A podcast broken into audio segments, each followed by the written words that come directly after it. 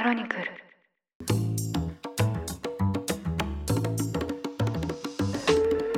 おはようございます。2023年8月29日火曜日ニュースコネクトあなたと経済をつなぐ5分間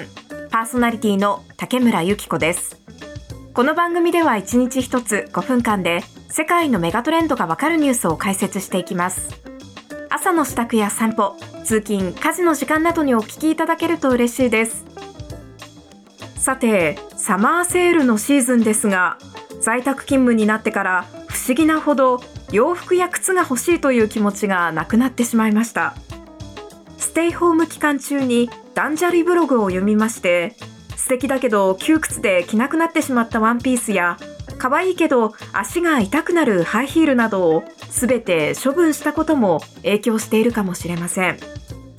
断捨離ブログに書かれていたガラクタの管理で残りの人生を無駄にしてもいいんですか？この言葉には思わずハッとさせられました。確かに喉から手が出るほど欲しかった服や靴もいつの間にか古びてガラクタになってしまってクローゼットにぎゅうぎゅうにしまい込んで使ってないなそんな経験をしているのは私だけではないかもしれません。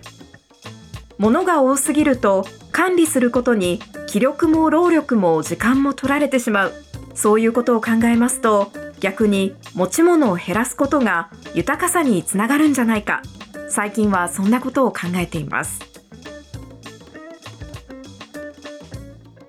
さて一般家庭では物が増えすぎたら断捨離で解決できますがこちらはそうもいきません。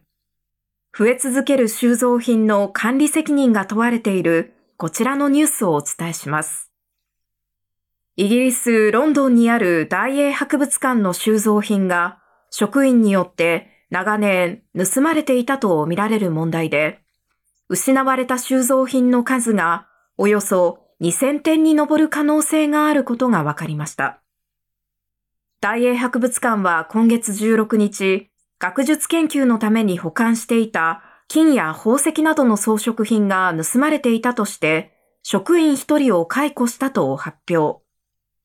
これを受けて、大英博物館のフィッシャー館長は25日、隕石辞任する意向を表明しています。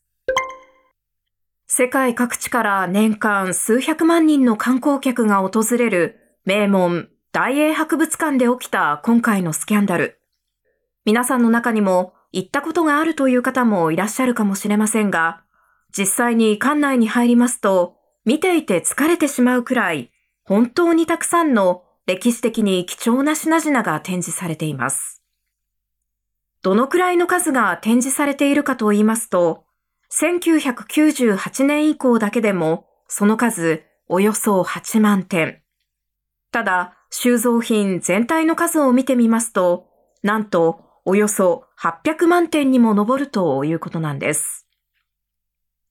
さすがにこれだけ数が膨大だと、なくなったものがあってもなかなか気づかない可能性もありますが、今回は長い年月をかけておよそ2000点もの品々が盗まれていたことが発覚しました。これについて、なぜもっと早く気がつかなかったのか、管理体制に問題はなかったのかなど、様々な声が上がっています。ガーディアンによりますと、解雇されたのは大英博物館で30年間にわたって勤務してきた学芸員で、古代ギリシャの権威として信頼されていた人物だったということです。BBC は収蔵品の中には目録化されていないものもあり、盗まれた中にはオークションサイト eBay に出品され、実際の推定価格よりもかなり安く売られていたものもあると伝えています。現在はロンドン警視庁の経済犯罪部門による捜査が続いていまして、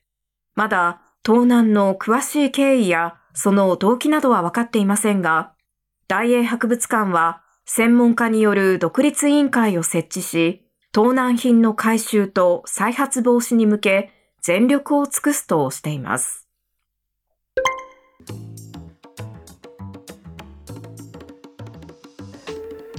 今回に限らず美術館や博物館からの収蔵品の不正な横流しと聞きますと金銭が目的なのではないか、そうしたイメージをする方も多いと思いますが、もし報道にある通り、eBay で数千円程度で売られていたとしますと、金銭目的ではない可能性もありまして、全容解明が待たれるところです。ただ、博物館というのはですね、人類のこれまでの歩みを知ることができる知の宝庫であり、後世にそれを残していくという重要な役割を担っていますから、個人的にはですね、今まだこの世に生まれていない未来の世代のためにも収蔵品をちゃんと守っていってほしいなと思います。ニュースコネクトお相手は竹村由紀子でした。番組への感想はカタカナでハッシュタグニュースコネクトとつけて SNS に投稿してくださいもしこの番組が気に入っていただけましたらぜひフォローしていただけると嬉しいですそれでは良い一日をお過ごしください。